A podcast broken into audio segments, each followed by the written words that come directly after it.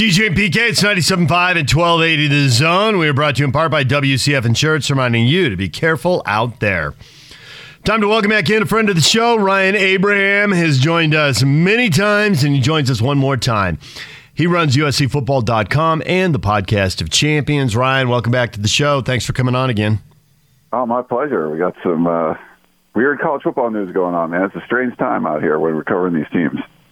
So I'm I'm curious. Uh, did anything about this surprise you, or given the way the the numbers have been going in Southern California and in Arizona, and earlier uh, in the spring in Seattle? Who knows what's going to happen in September and October, and, and conference only, and the flexibility in schedules the only way to handle this. So you figure it had to happen. Yeah, I think what uh, it was a little shocking when the Big Ten came out with that announcement. I thought the Power Five commissioners that they you know they communicate quite a bit. That was pretty clear. Uh, you know, it seems like they caught a lot of the other conferences off guard. Um, but once you you know you cancel a couple of huge profile out of conference games between the Big Ten and the Pac-12, it almost left the Pac-12 no choice. And like you said, there's you know different states in the in the Pac-12 footprint, and California's had problems, Arizona's had recent problems, and uh, you know, Washington early on in the pandemic had problems. So I think it makes sense. Uh, it might just be buying some time until the inevitable happens. But really, to me, it comes down to flexibility because we don't have a, a true leader in college football. There's no college football czar per se. And the NCAA has only come out with statements like, "Yeah, you guys do whatever you want; it'll be okay."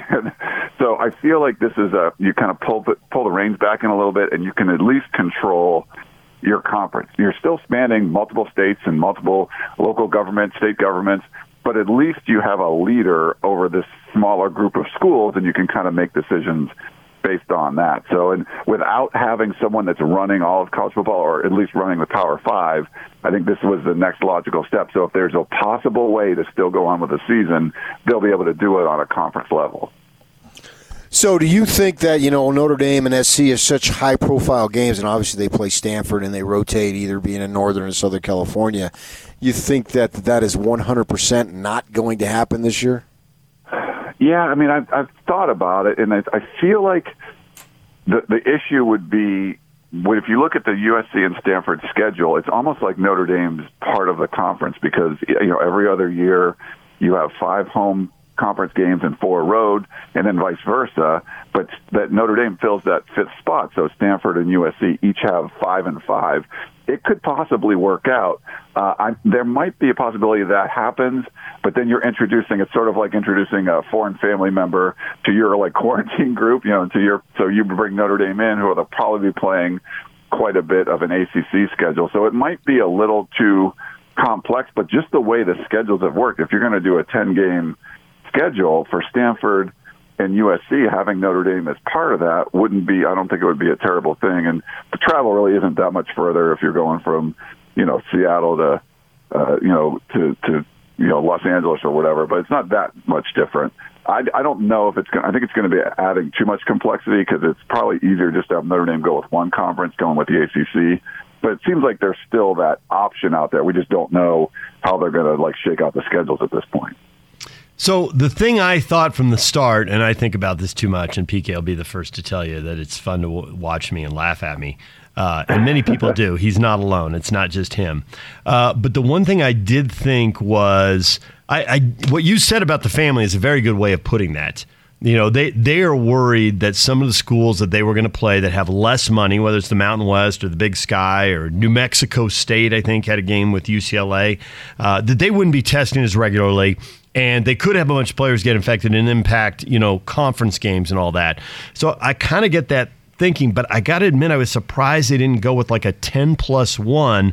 And if you're not in the Pac 12 title game, uh, you know, you could play one non league game at the end, and that might salvage a Notre Dame game, right? That might salvage a Utah BYU. Everybody probably has a, you know, something on their schedule like that that they could salvage or, or even create. And it'd be the last game, so you wouldn't play another team and risk infecting them. It would be up to every school, and they'd be on their own at that point.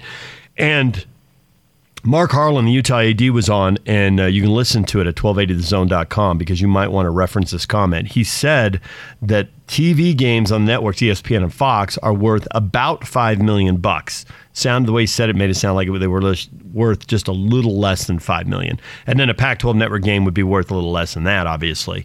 Um, and so I thought they might try to salvage some of these games. You know, it would certainly be there. And the fact that they didn't, they must have thought of it tells me that they think that they're going to need 14 Saturdays to get 10 games in, and that there really isn't going to be time for an 11th one, that it's going to be that bad in the fall. Yeah, I think that's a really good point. And, and the, the part we brought up earlier about flexibility, we've seen college football schedules, you know, a decade out, like just set in stone. There's some opportunity there where, like you mentioned, what if a couple teams get their games canceled, conference games, and you know, USC Alabama never didn't happen, but Alabama was supposed to play like Vanderbilt, and Vanderbilt dropped out, and USC was supposed to play like Cal or something, and they drop out. Could they say, you know, a week in advance? Well, why don't we play? You know, where you maybe that game that was on the schedule that was gone, that now you both have openings, you could broke it out, and then like you said, if it's towards the end of the season or after the season, that there's still an open week or two, maybe you add that extra game where there's no uh, you know, the, the only danger would be just between the two teams. You're not going to be spreading it to, to other ones. So that, I, I think the whole point of this is going to be we have to be flexible, and this is not a sport that we've seen a lot of flexibility in. So it's going to be a big shift for all the powers and all the schools because you're just not used to doing things sort of on the fly, and we might have to do that if you're canceling games week to week because oh this team got a, a bunch of cases or this team got a bunch of cases. So what is SC doing as far as any form of football activity right now? They today they're supposed to start their phase three uh, of integrating the players back onto campus. The first phase was really just the local players. It didn't even include staying uh, on uh, playing stayers on campus. They were coming, you know, from their homes. They would come work out in these pods of eight or ten guys with a trainer and a and a, a strength coach, and then go back. And then last week they're supposed to start on Monday. They ended up starting on Wednesday. Their phase two, which was going to allow players that didn't live locally to come and actually stay on campus. So it was kind of a big deal last week to get players to actually stay in the dorms. But it's pretty short because now they're supposed to start phase three because nationally, you know, you're allowed to do more team activities uh, starting today. I think it's eight hours a week of like uh, team meetings and conditioning and stuff. Instead of like the Zoom stuff, actually you can have more team activity. So that's supposed to start uh, today we've heard there's you know they've they've not had a whole lot of cases. Um, there've been a couple. We've heard of a few football players uh, that have had it and recovered. And like you mentioned, like Notre Dame, I don't think had any cases. Um, so that's going to be something to watch. Like how many schools they're not seeing a Clemson or an Alabama thing where you have a whole bunch of guys getting sick. And I think just bringing them along slowly, it's helped. But now going forward, now we're start pushing towards that fall camp date.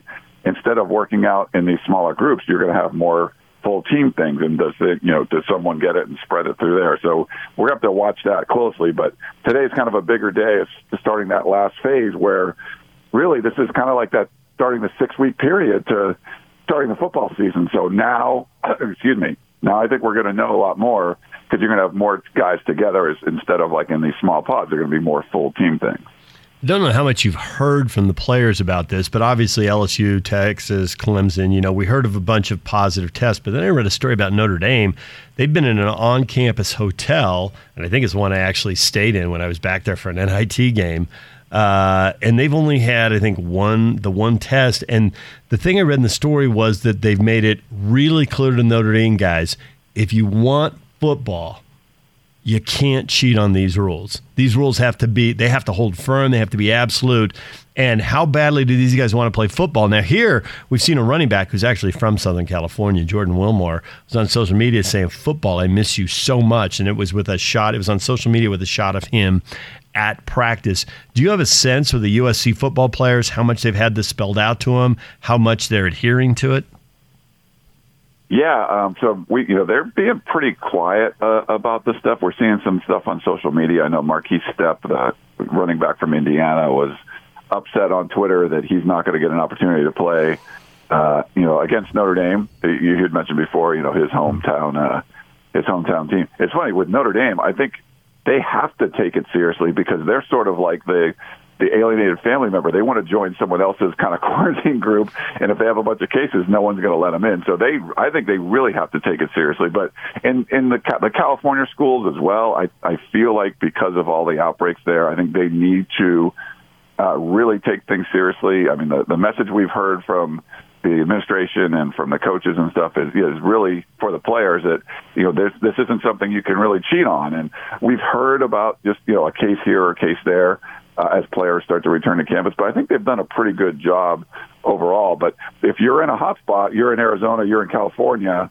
I think you really do have to because if it was USC that had a whole bunch of cases like we saw with Clemson, I mean, that might cause the whole Pac-12 to shut down. Who knows? So I think they're I think they've done a pretty good job of it. It's obviously you know unprecedented. We've never seen this uncharted territory here, but I think the message we've been hearing from the players and coaches has been pretty positive as far as like what they've been able to do and not really you know cheating the system. So they you know trying to keep people as safe as possible. As far as football goes, you know, with Harrell running the offense, it's different than what SC has traditionally been with those Heisman Trophy winners and all those great running backs. Uh, how is recruiting going regarding top-notch running backs? Yeah, the running back situation hasn't been as good. They they brought in Mike Jinks, who was uh, you know working with uh, Graham Harrell. It's funny, you know, we I mentioned Markese Stepp earlier. Mike Jinks said he's never had a running back like that. That you know, 230 pounds that can still run. So I think there's an adjustment on the the coaching staff as well as far as trying to figure out you know, what direction do they want to go uh, with with running backs? And they picked up uh, Brandon Campbell, uh, the four-star running back out of the state of Texas. So they, you know, there's still those Texas ties between Harrell and Jinks and, and there, but it's not, you know, haven't had much success out here on the West Coast uh, recruiting running backs. And I think part of it was last year they had all their guys get hurt. They end up starting, you know, Kenan Christon for a few games later in the a true freshman. They thought that we're going to redshirt, and they're trying to figure. You know, I think they want to get a feel for what how they're going to use these running backs. We've heard Harrell say he'd like to run the football 45 percent of the time. Uh, they get their quarterback hurt. They get you know a bunch of the running backs hurt. I don't think we got to see fully what he intended to do. So if they do have a season, I think you're going to see a more balanced attack, but still with uh, Kedon Slovis, you know, throwing the football all over the place, but running the ball a little bit more. And I think that would help with the running back recruiting going forward. Right now, it's sort of like this.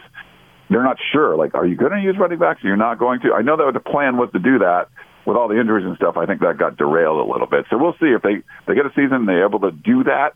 I feel like it will be. It'll make the fans a little happier that they're running the ball more than you know just the, the it's not the Mike Leach pass happy air raid that some of the fans kind of think it was going to be or it was once you get people spread out, you can really run the ball. I, I, yeah. wouldn't, I, wouldn't, worry too much about that. That that seems like the last thing USC fans need to worry about. Uh, watching the recruiting unfold here, you know, I wouldn't want to guarantee anything on any one kid, but it seems like USC is getting enough high-profile kids. It really seems like USC and Oregon are cleaning up, and even who knows what this season's going to look like. But assuming we're back to something that looks like normal in 2021 those two schools ought to be posed to kind of or, or, or, set to be the um, the pillars of the conference that you expect them to be, and that we've seen in other conferences where Oklahoma and Alabama and Ohio State have been those pillars. Clemson now. Do you think USC and Oregon are setting up for that, where they're both going to be loaded and they should be on track, even though it'll irritate Ute fans for a Pac-12 title game? Yeah, I mean, it looks that way. The USC's back to recruiting the kind of way they should be. Uh, they normally were. I mean, last year was the worst recruited class we'd ever seen. Uh, they hired a bunch of new assistants that actually go out and recruit instead of uh, they, were, they were kind of part-time recruiters before, and that you just can't do that in college football. If you're a, a big development program like Utah, where you take guys that are three stars that maybe not as many people know about, and you turn them into you know first and second round draft picks, that's not really USC's MO. They need to bring in the, the four and five star guys. So they're getting back to that now. Donte Williams, who they brought in from Oregon, has been a big part of it. But Oregon's recruiting like crazy, and I think they've done a good job developing players as well. So I think everyone has their own DNA as far as programs go. USC sort of got away from that a little bit, but I think you're, to see Oregon recruit at this elite level, getting best you know best players in California, best players on the West Coast the last couple of years, uh, I mean, there's. I think they're setting themselves up really well with Mario Cristobal. USC needs to get back there. This class, you know, if it, if it holds together, is back to kind of normal for USC. The last couple of years have just been really shaky, especially last year. I think now Clay Helton's got a much better staff, and he's putting that together to to bring in more talent. They got to use it, they got to utilize it, but they're at least bringing that talent in like they used to for you know, for decades before. Yeah, one of those guys is Vic So'oto, who's a BYU guy, obviously a Polynesian. So we got some people up here who are nervous that Vic is going to come steal our guys away that guy is amazing. I mean, he's only been a college, a full-time college football coach for three years. You know, he followed Bronco Mendenhall around, and man, just talking to him, the energy he has, and it's just infectious. And I, you could see if you're a, a big defensive lineman, Polynesian defensive lineman, anyone. I mean, you just talk to the guy, and he it, it's electrifying. I mean, he really can sell the program and what you know what it means to to be a great football player, and he's shown it. You know, in his coaching career and also in his playing career. So he's he is great. He's someone that's you know great to talk to, and uh, I think that was a really good hire. Sort of one of those unproven guys, but as soon as you see him, you're like, okay, this guy's going to be a really good defensive line coach for a long time. You think we're set up for a, a, lot of transferring with all the Zoom recruiting that's been going on between kids getting overlooked who are want to go to brighter lights and all that stuff, and teams that regret some of the guys they signed? Is it going to be crazy in the next couple of years?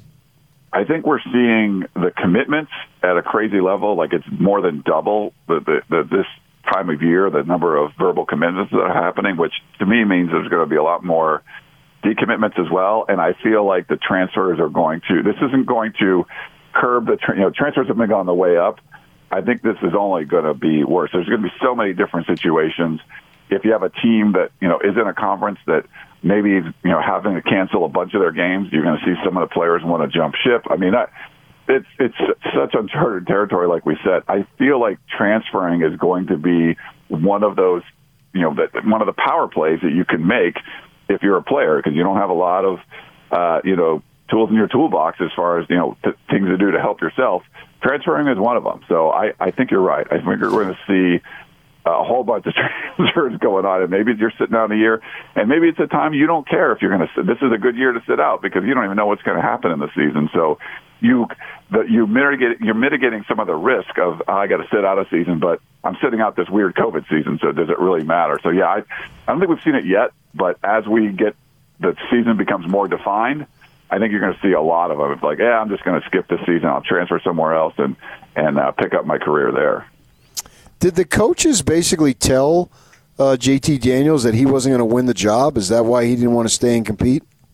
You know, it's funny. Graham Harrell is a huge Kedon Slovis fan, but Clay Helton loves JT Daniels. I think I think Clay Helton would have given JT Daniels every opportunity to play, and, I, and we've seen you know USC started three different quarterbacks last year. To me, it made the most sense for JT Daniels to stick around. He would have shown everyone that his you know knee recovery from surgery is going well. He was going to play. They're going to blow out some teams, so he would play even if Kedon Slovis didn't get hurt. But there's a good chance that he would get hurt too. So um, I felt like that would have been his greatest opportunity. And if Slovis would come back for his junior year and then he's going to be a starter, JT could leave. He'd already been graduated and still have two years to play. You know, in this case, he's not going to be able to play that first year at Georgia. But like you said, like this was not a season that you probably want to, we're going to want to play anyway. He could learn the system there and then kind of go forward and have an opportunity to start the next couple of years, unless he gets some kind of waiver.